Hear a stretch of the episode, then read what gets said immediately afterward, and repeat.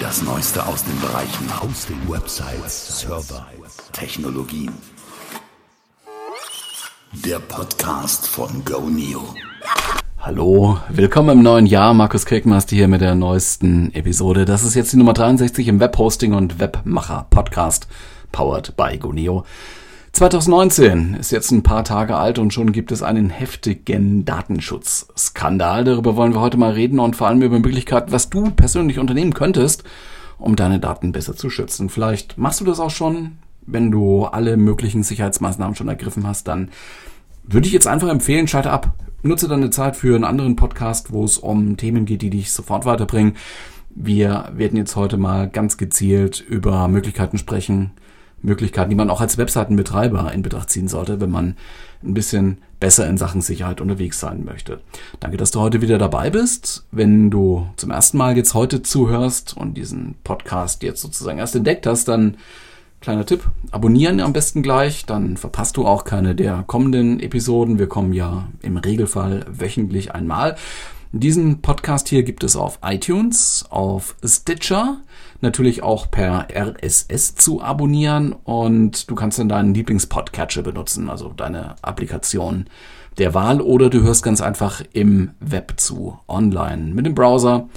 Im Goneo-Blog, da gibt es immer die aktuelle Episode unter https intern.goneoblog.de.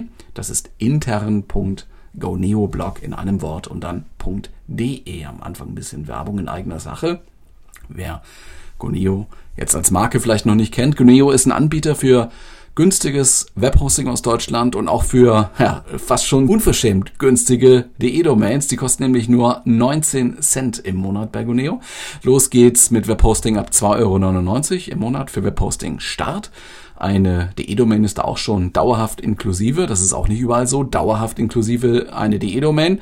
Natürlich Webspace dabei in großzügiger Ausstattung PHP und zwar 5.6, 7.1 und 7.2 zweimal SQL-Datenbanken und E-Mail-Funktionen noch und noch. Und wenn du aber etwas größer einsteigen willst, dann gibt es da auch ein Angebot für dich. Du bekommst drei Monate gratis, wenn du gleich Webhosting Profi nimmst, ab 5,99 Euro im Monat.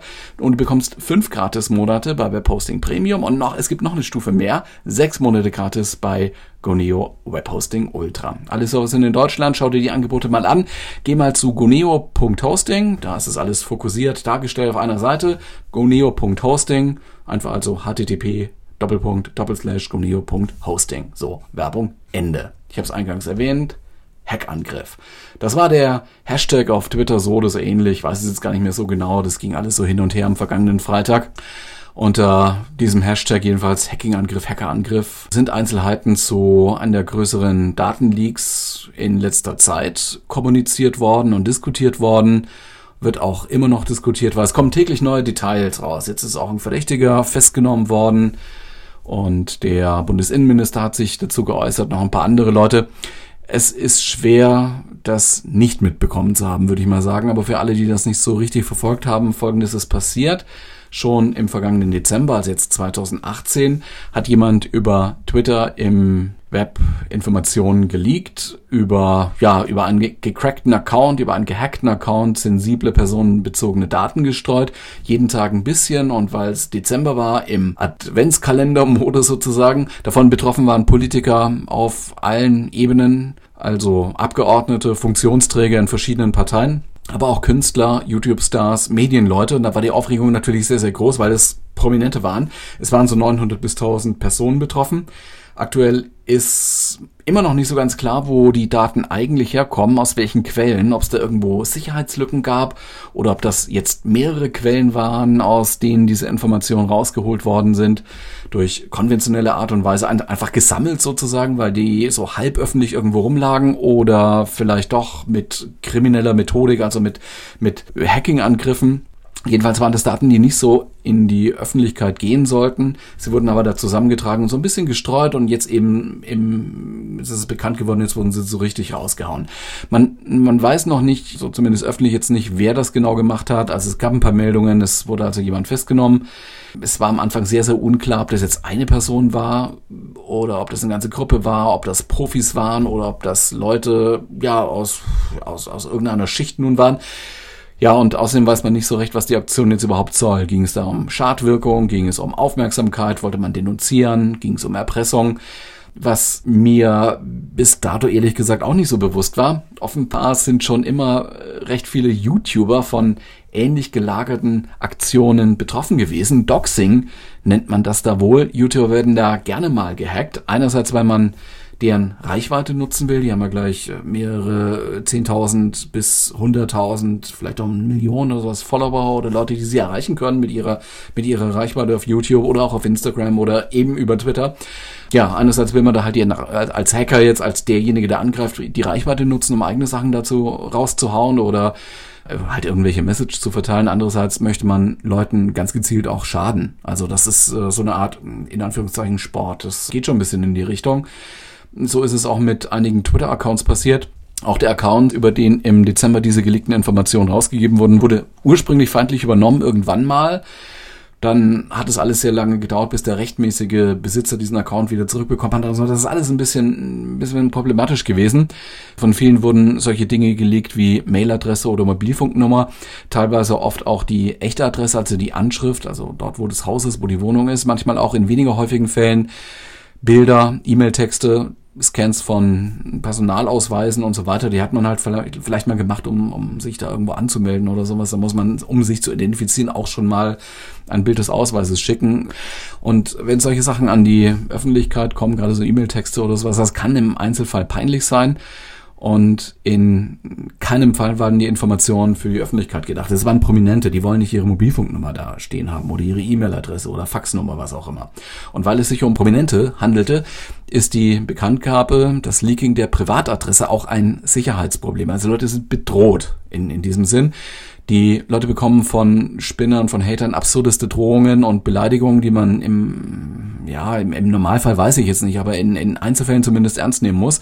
Das hat in der Vergangenheit auch schon dazu geführt, dass Leute ihre Wohnungen aufgeben mussten, weil sie sich da nicht mehr sicher fühlten umzuziehen ist schon etwas mehr als einfach nur mal schnell die Mobilfunknummer nutzen. Da muss man sie neu verteilen oder eine andere E-Mail-Adresse zu benutzen. Okay, das, das äh, kriegt man mit, mit wenig Aufwand noch gewuppt, aber ja, wenn da ein Umzug ansteht, dann ist das schon eine ganz andere Nummer. Vielleicht wird angesichts dieser Nachrichten jetzt viel mehr Leuten klar, dass die Sicherheitsbedrohung, die man erlebt, nicht nur abstrakt denkbar ist, sondern dass es da draußen durchaus viele Personen gibt, die ein auch kriminelles Interesse daran haben, personenbezogene Daten zu sammeln und in ihrem Interesse dann eben zu verwenden. In diesem Ausmaß wird das Ganze jetzt publik oder ist publik geworden, aber passieren tut sowas so ein bisschen unter der, sagt man, Radarlinie jeden Tag. Das ist auch der Grund, warum immer wieder darauf hingewiesen wird. Wir machen das hier in, in, in diesem Kontext, Hosting-Kontext mit Guneo auch. Also wir weisen immer wieder darauf hin, noch bitteschön alle zur Verfügung stehenden Möglichkeiten zu nutzen, um seine Online-Kommunikation sofern sie halt nicht wirklich öffentlich ist, abzusichern. Also wenn man eine Webseite betreibt, so eine Art Visitenkarte, weil man eine Firma hatte, steht die Adresse auch drauf, die Telefonnummer, klar. Ja, was, was will ich da noch absichern? Das ist für die Öffentlichkeit gedacht. Aber es gibt eben in der Kommunikation online auch viele Informationen, die nicht für die Öffentlichkeit gedacht ist, sondern nur für einen bestimmten Empfängerkreis oder vielleicht auch nur für eine Person, eben für den Adressaten einer persönlichen E-Mail. Klar ist auch, dass es keinen absoluten Schutz gibt. Den hatten wir nie nirgendwo. Den kann man auch gar nicht herstellen, wenn man wirklich von diesem Absolutheitsgedanken ausgeht. Es gibt da keine absolute Sicherheit. Wo gibt's das schon? Aber man kann da schon was tun. Also zunächst mal finde ich, muss man sich, wenn man das so sieht, endgültig verabschieden von der Vorstellung, ich habe doch nichts zu verbergen, mir kann doch keiner was. Meine Telefonnummer, Mobilfunknummer, E-Mail-Adresse ist doch für niemanden wertvoll, brauche ich keine extra Schutzmaßnahmen ergreifen. Hm. Der Grund dafür, warum man sich von dieser Fehlannahme verabschieden sollte, ist, dass das einfach so nicht stimmt. Also auch schon die E-Mail-Adresse, um da mal ganz basic anzufangen, ist für Spammer zum Beispiel durchaus wertvoll schickt jemand, nämlich eine Person aus deinem Bekanntenkreis, eine Mail mit deiner E-Mail-Adresse als Absender und sowas geht mit E-Mail ganz, ganz einfach, dann denkt der Empfänger, er oder sie, die Mail ist von dir und klickt vielleicht auf alles, was in dieser Mail an Links drin ist oder öffnet die Anhänge, die da dran sind. Ja? Und das kann schon mal fatal sein. Es kann fatal werden, wenn in den Anhängen Dokumente sind mit Schadsoftware, Viren, Trojaner oder irgendwie eingebettet ja, es ist ein typischer Angriffsvektor. Wie man sagt, also Angriffsvektor. Ne? Wie geht der Hacker da vor? Wie geht der Angreifer vor? Angriffsvektor. Wenn man bei jemandem mal einen Trojaner platzieren möchte, dann sind das oft solche Methoden. Also man schickt jemanden eine Mail mit verseuchtem Anhang, der User klickt drauf, weil er der Mail vertraut und stellt dann mehr oder weniger enttäuscht fest, hm, dass der Anhang ja doch nicht so spannend war und dann passiert erstmal nicht viel. Das kann man mit Office-Dokumenten gut machen weil in solchen Office-Dokumenten, Word oder Excel oder sowas, ne, kann man Script-Code einfügen. Das ist durchaus sinnvoll, weil manche Excel- oder Word-Dokumente nutzen das für richtig ernsthafte Anwendungen. Also das sind Funktionen programmiert, Abläufe programmiert, Darstellungen programmiert, kann man da schon machen. Kann man aber auch nutzen, um es zu missbrauchen. Und das wird getan. Microsoft hat da zwar so eine Sperre eingebaut, das Dokument, wenn man es aus dem Web zieht oder von der E-Mail bekommt, wird erstmal in so einer Art Voransicht geöffnet und es wird eigentlich kein Code ausgeführt beim erstmaligen Öffnen, aber da steht dann am Bildschirm, dass man die Bearbeitung halt jetzt aktivieren müsse. Aus Sicherheitsgründen zwar, ne? Aber erstmal, ja, so.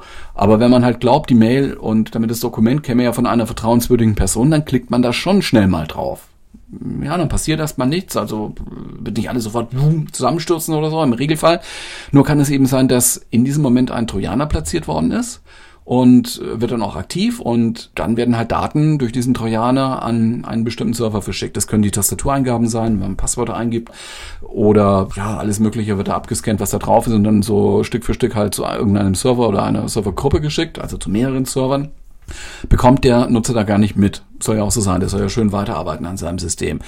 Wenn man Glück hat, wird das System ein bisschen langsamer, da wird man misstrauisch, dann kann man sich mal angucken, was passiert da eigentlich, lässt einen Virenscanner laufen, mit Chance findet der auch dann mal irgendwas und schlägt dann an, aber ja, so in der, in der, in der Zwischenzeit sozusagen kann dann schon einiges passieren und einiges an Daten abgegriffen werden. Oder so der äh, gern genommene Fall auch, die Festplatte wird verschlüsselt, damit man den User dann halt erpressen kann. Es soll dann vermeintlich ein paar tausend Euro, hundert Euro, da gibt's verschiedene Größen an Euros in, in Bitcoin überweisen und dann würde man das wieder aufschließen, weil man dann so einen Code bekommt, angeblich in, im Regelfall nicht. Also auch wenn man, wenn man reingefallen ist und seine Festplatte ist verschlüsselt, man, man braucht dann nicht noch Geld hinterher werfen. Also da, da kommt im Regelfall nichts. Das hat keinen Sinn.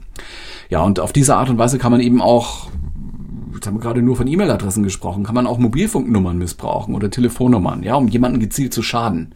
Also man veröffentlicht dann halt als Troll oder als jemand, der ein bisschen so drauf ist, die Nummer irgendwo und schon rufen laute Spinner an. Oder man wird verleumdet als Opfer, ja. Nun ist es wenig praktisch, seine Telefonnummer oder auch seine E-Mail-Adresse geheim zu halten, wenn man Kontakt mit der Außenwelt haben will. Und das, das will man ja eigentlich schon, ne, wenn man kommunizieren möchte.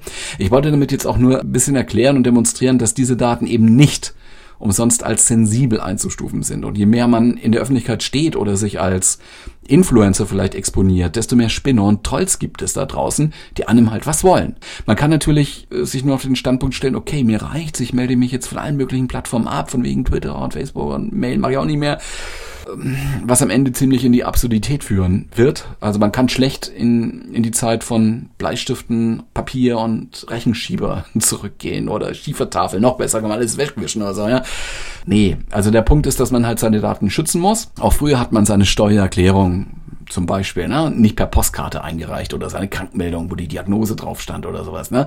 Was der Onkel Doktor da so diagnostiziert hat, geht eigentlich niemandem was an und man schreibt sich's auch nicht auf die Stirn oder tätowiert sich's ein. Also man hält auch und hielt auch damals vor dieser digitalen Zeit in Anführungszeichen bestimmte Daten auch vertraulich und geheim. Und wie viel man verdient zum Beispiel, erzählt man auch keinem. Oder teilweise darf man das auch gar nicht. In Deutschland steht oft in den Arbeitsverträgen, dass man über sein Gehalt nicht reden darf ist in Deutschland so. In manchen anderen Ländern ist das anders, da ist man da transparent. Aber gut, halten wir fest, manche Daten sind vertraulich. Das ist auch immer schon so gewesen. So, jetzt haben wir 2019 und Daten sind digital. Das ist ja eigentlich auch gut so. Daher brauchen wir jetzt heute wirksame Maßnahmen, um diese Daten zu schützen. Ich sag mal so, back in the time, 1980 gab es auch ein Fernmeldegeheimnis und ein Postgeheimnis wir haben ein Gesetz, aber es hat auf der anderen Seite nichts damit zu tun, dass man mit entsprechender krimineller Energie dann doch auch mal fremde Briefe lesen konnte. Ja, sehr leicht sogar. Durfte man auch nicht, wurde aber trotzdem gemacht oder Telefone abhören. Ja, darf man halt auch nicht. Das war damals recht einfach, es waren zwei Drähte. Musste man einfach nur einen Lautsprecher an, ankabeln und dann konnte man da mithören, was da auf dieser Leitung gesprochen wurde. Aber trotzdem, Fernmeldegeheimnis, das wurde verletzt. Das war auch damals verboten, technisch, aber eben auch möglich. Auch heute darf man sich nicht fremder Daten bemächtigen. Und das ist halt eher in diesem Fall, in diesem Hacking-Angriff, in diesem jetzigen Datenskandal ist das halt passiert. Wer das tut, macht sich strafbar. Das ist das eine. Wir haben aber auch heute keine absolute Sicherheit, dass nicht jemand unsere Daten stiehlt. Es gibt ja auch viele Angriffsvektoren sozusagen. Also da, da wird, äh, ich sag mal, täglich was Neues gefunden und ausgenutzt. Das andere ist halt, dass man es diesen Datendieb möglichst schwer machen sollte. Also wir wissen alle, Einbrecher kommen in eigentlich jedes Haus. Nicht jeder hat Fort Knox zu Hause und nicht jeder ist vergittert und setzt seine Fenster unter Strom oder sowas oder hat Selbstschussanlagen. Also geht nicht, ja. Also wir wissen alle Einbrecher, wenn sie da rein wollen, können sie da rein. Das ist eine Frage der Zeit und des Aufwands, was die Einbrecher da treiben wollen. Dennoch machen wir es den Einbrechern halt möglichst schwer. Wir schließen unsere Türen ab. Vielleicht wir haben eine Alarmanlage oder noch so ein Riegel oder irgendwas halt. Und so sollte man halt auch mit Daten umgehen. Online sind Zugriffe oft per Passwort geschützt. Das ist die erste Hürde für jemanden, der an die Daten will, aber sie nicht bekommen sollte. Passwort. Das Passwort ist ein Geheimnis und so sollte man es halt auch behandeln. Dazu gehört auch, dass man es nicht so ohne weiteres erraten kann, dieses Geheimnis. Also Passwörter möglichst komplex gestalten. Das ist so die erste Empfehlung. Manche Systeme manche Login-Systeme und Sign-up-Systeme setzen so Mindestanforderungen voraus, aber es sind Mindestanforderungen, die darf man halt auch übertreffen. Also man soll halt zumindest einen Großbuchstaben, Kleinbuchstaben, Ziffer und Sonderzeichen plus minus mal geteilt durch oder sowas benutzen. Das ist äh, recht unterschiedlich. Es ist übrigens keine gute Idee für jeden Zugriff in verschiedenen Systemen die gleiche Kombination aus Benutzername und Passwort zu verwenden. Also Benutzername ist ja meistens oder oft auch schon festgelegt durch die E-Mail-Adresse. Da benutzt man nicht allzu viele. Man benutzt halt seine E-Mail-Adresse, seine Haupt-E-Mail-Adresse und dann ja, bequemerweise kommt man auf die Idee, immer das gleiche Passwort zu benutzen. Man muss sich das alles auch merken. Ja, aber es ist insgesamt eben nicht so ideal, wenn man sich überall mit der gleichen Kombination da einloggen und an, also anmelden und einloggen möchte. Irgendwann stellt sich aber die Frage, wie merke ich mir die ganzen unterschiedlichen geheimen Passwörter? Dafür gibt es Passwortmanager. Teilweise sind die in einem Betriebssystem schon drin, egal ob mobil, Notebook oder Desktop oder so, gibt es unterschiedliche Entwicklungen. Natürlich kann man aber auch eigene Passwortmanager benutzen. Sehr bekannt ist da OnePassword. Möchte jetzt allerdings auch gar keine große Empfehlung dafür aussprechen. Das ist hier ein Webhosting-Podcast. Wir reden hier über Websites und über Server und äh, da stellen sich eben auch viele Sicherheitsaufgaben und äh, wenn es so um diesen Desktop-Bereich geht, dann machen die, die Computer, Zeitschriften und Magazine machen da viel in Richtung Sicherheit. Vielleicht wird dir an dieser Stelle aber auch ein bisschen deutlich, warum Geneo als äh, Serveranbieter, als Hosting-Anbieter immer wieder darauf hinweist, bitteschön nur neue und neueste Updates und Versionen von zum Beispiel WordPress, Joomla, Typo 3, den Plugins und so weiter zu verwenden und den Themes zu verwenden, Updates mitzugehen und auch PHP-Versionen, die nicht mehr von den Entwicklern mit Updates versorgt werden, fallen zu lassen. Perspektivisch zumindest. Ist bei PHP 5.6 jetzt so geboten. Wir bieten 5.6 bei Goneo noch an. Irgendwann wird es da aber rausfallen und dann läuft alles nur noch unter PHP 7.1, 7.2, 7.3. Das ist so momentan die, die Perspektive, weil diese Sicherheit in älteren Versionen eben weniger gegeben ist als in neuen. Und man bekommt vielleicht keine absolute Sicherheit, aber man kann die Sicherheit optimieren, so wie man Performance optimiert oder Sichtbarkeit, wenn man jetzt von, von Marketing redet. Wir wollen Sichtbarkeit optimieren, also machen, was geht. Das ist das eigentliche Ziel. Wenn man so wie der Weg ist, das Ziel, was nicht stimmt, sonst hätten wir keine zwei verschiedenen Worte dafür. Also darum geht's aber, optimieren, auch wenn man die Absolutheit dann nie erreicht. Das gilt auch für Administrationszugänge in E-Mail-Konten, aber auch zu Datenbanken, ja, MySQL-Passwörter sozusagen, FTP-Passwörter, SCP, also Secure Shell-Passwörter, Content-Management-Systeme, die haben ja alle so ein, so ein Backend, mehr oder weniger so eine Verwaltungsrückseite, wo der User, der sich da was angucken möchte, eigentlich dann hinkommen soll.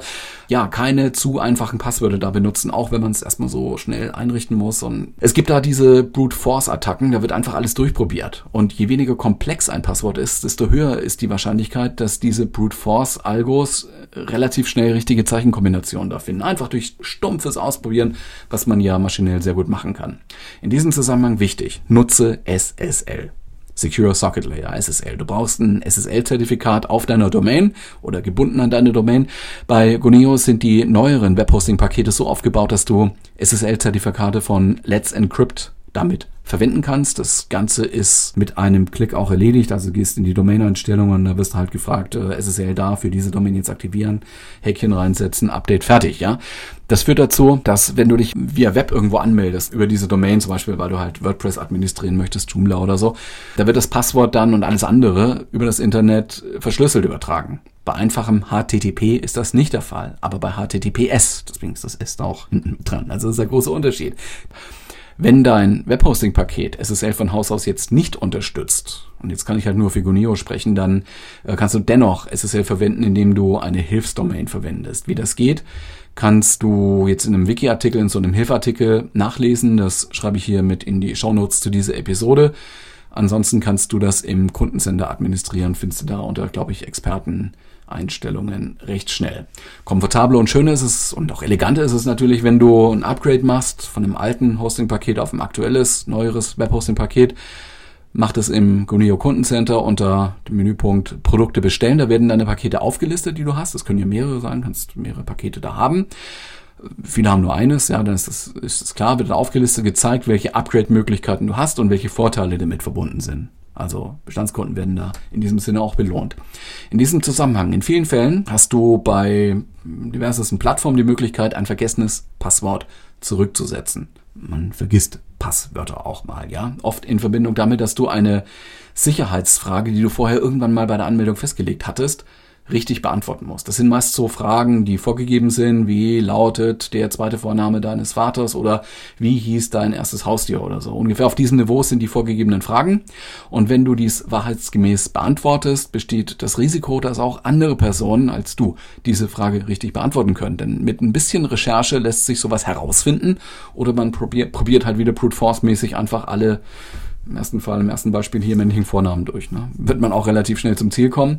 Und noch eine Falle, gerade wir als Besitzer eines eigenen Domainnamens nutzen ja gerne eine E-Mail-Adresse mit diesem Domainnamen und ja, dafür macht man das ja auch. Die Identität hängt da dran wenn wir uns irgendwo bei verschiedenen Diensten anmelden und nun kann es passieren, dass man diese Domain nicht mehr verlängert aus irgendeinem Grund, weil man es nicht denken, braucht man nicht mehr oder man verliert die Domain, weil sie jemand grabt oder gibt es nicht so viele Möglichkeiten, aber es kann halt vorkommen, dass diese Domain dann irgendwann mal jemand anderen gehört aus irgendeinem Grund. Aber die Mailadresse bleibt bei den Diensten, bei denen man sich damit registriert hat, halt stehen. Und dann schicken diese Systeme die Passworterinnerungen und so weiter an diese Adresse. Und das Fatale ist jetzt, eventuell registriert jemand den gleichen Domainnamen, den du vorher mal hattest, nach dir und nutzt vielleicht noch diese Catch-all-Funktion, die es überall gibt für die E-Mail-Adressen, so dass alle Mails, die an irgendeine Adresse unter diese Domain zugestellt werden. Und damit können diese Zugangsdaten, die du vor Urzeiten einmal angelegt hast, in fremde Hände fallen.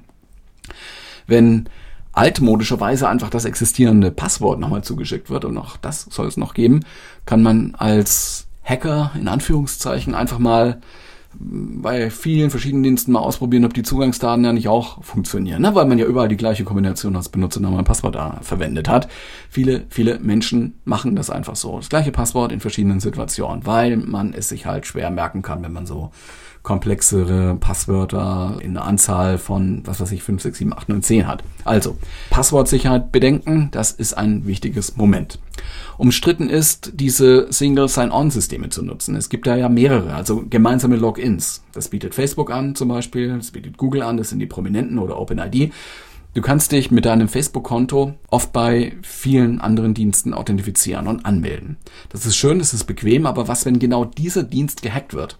Es passiert. Sowas passiert auch bei Facebook. Vor kurzem wurde bekannt, dass jemand oder nicht jemand im Einzelfall oder eine Gruppe hat Daten von angeblich 120 Millionen Facebook-Usern erbeutet. Will damit nur sagen, auch diese großen Dienste, wo sehr viel ausgegeben wird für Sicherheit, sind da nicht unfehlbar und können dann doch mal über die eine oder andere Möglichkeit gehackt werden, werden, werden dann Sachen geleakt ähm, Have I Been Pawned, das ist so ein Dienst, da kannst du mal gucken, ob deine E-Mail-Adresse schon in irgendwelchen Leaks irgendwo mit aufgetaucht ist. Äh, schau mal dann mit in die Show Notes, da schreibe ich so einen Link mit rein.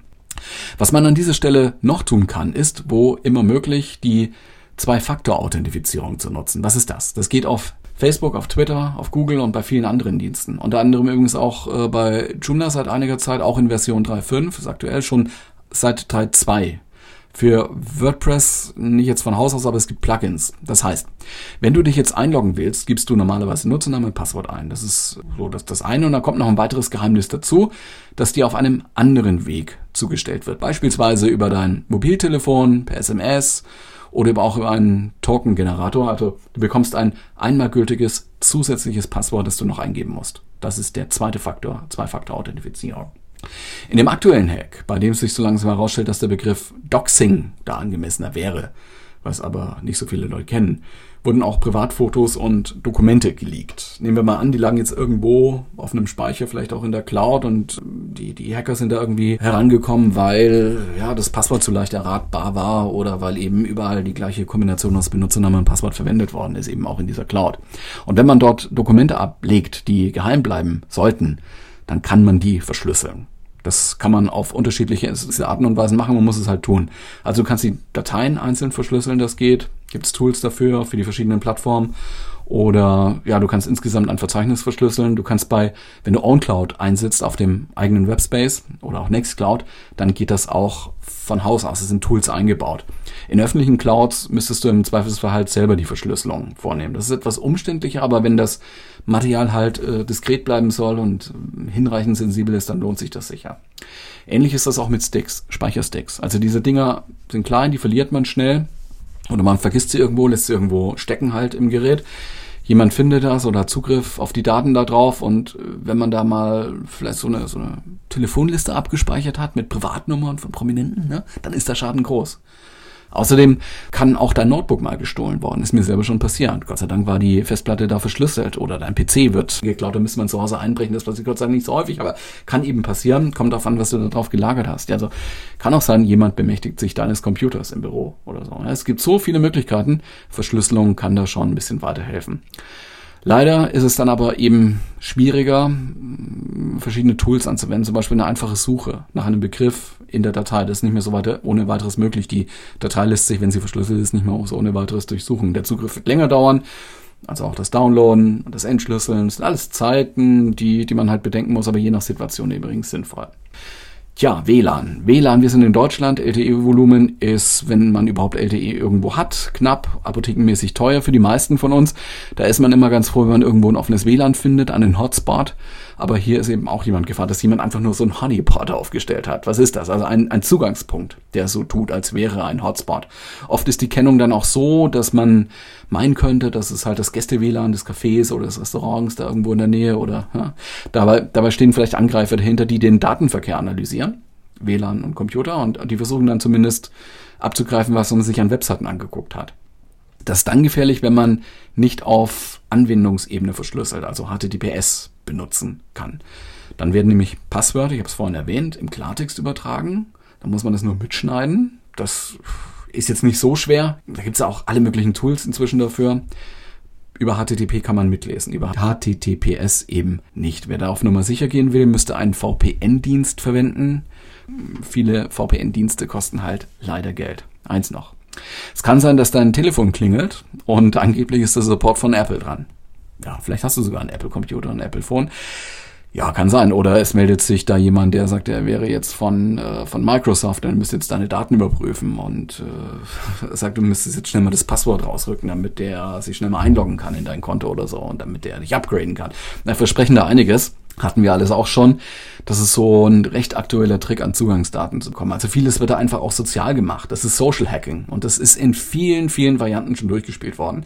Man schickt die User auf irgendeine Webseite, versucht da Daten abzufischen, indem man irgendwas verspricht. Man lässt irgendwas herunterladen, angeblich weil eine Kontosicherheitsüberprüfung stattfindet oder halt irgendein anderer Vorwand, der durchaus attraktiv ist und so ein bisschen die Gier äh, rauskitzelt oder so, ne?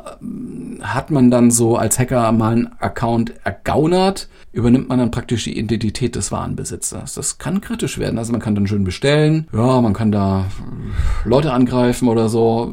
Was kann man dagegen tun? Beim sozialen Hacken aufpassen. Wenn irgendwas zu gut klingt, als wahr zu sein, dann ist es wahrscheinlich auch irgendwie nicht gut. Also aufpassen. Es wird immer wieder passieren, dass Betrüger versuchen, deine Daten abzufischen und leider perfektionieren sie ihre Methoden immer weiter.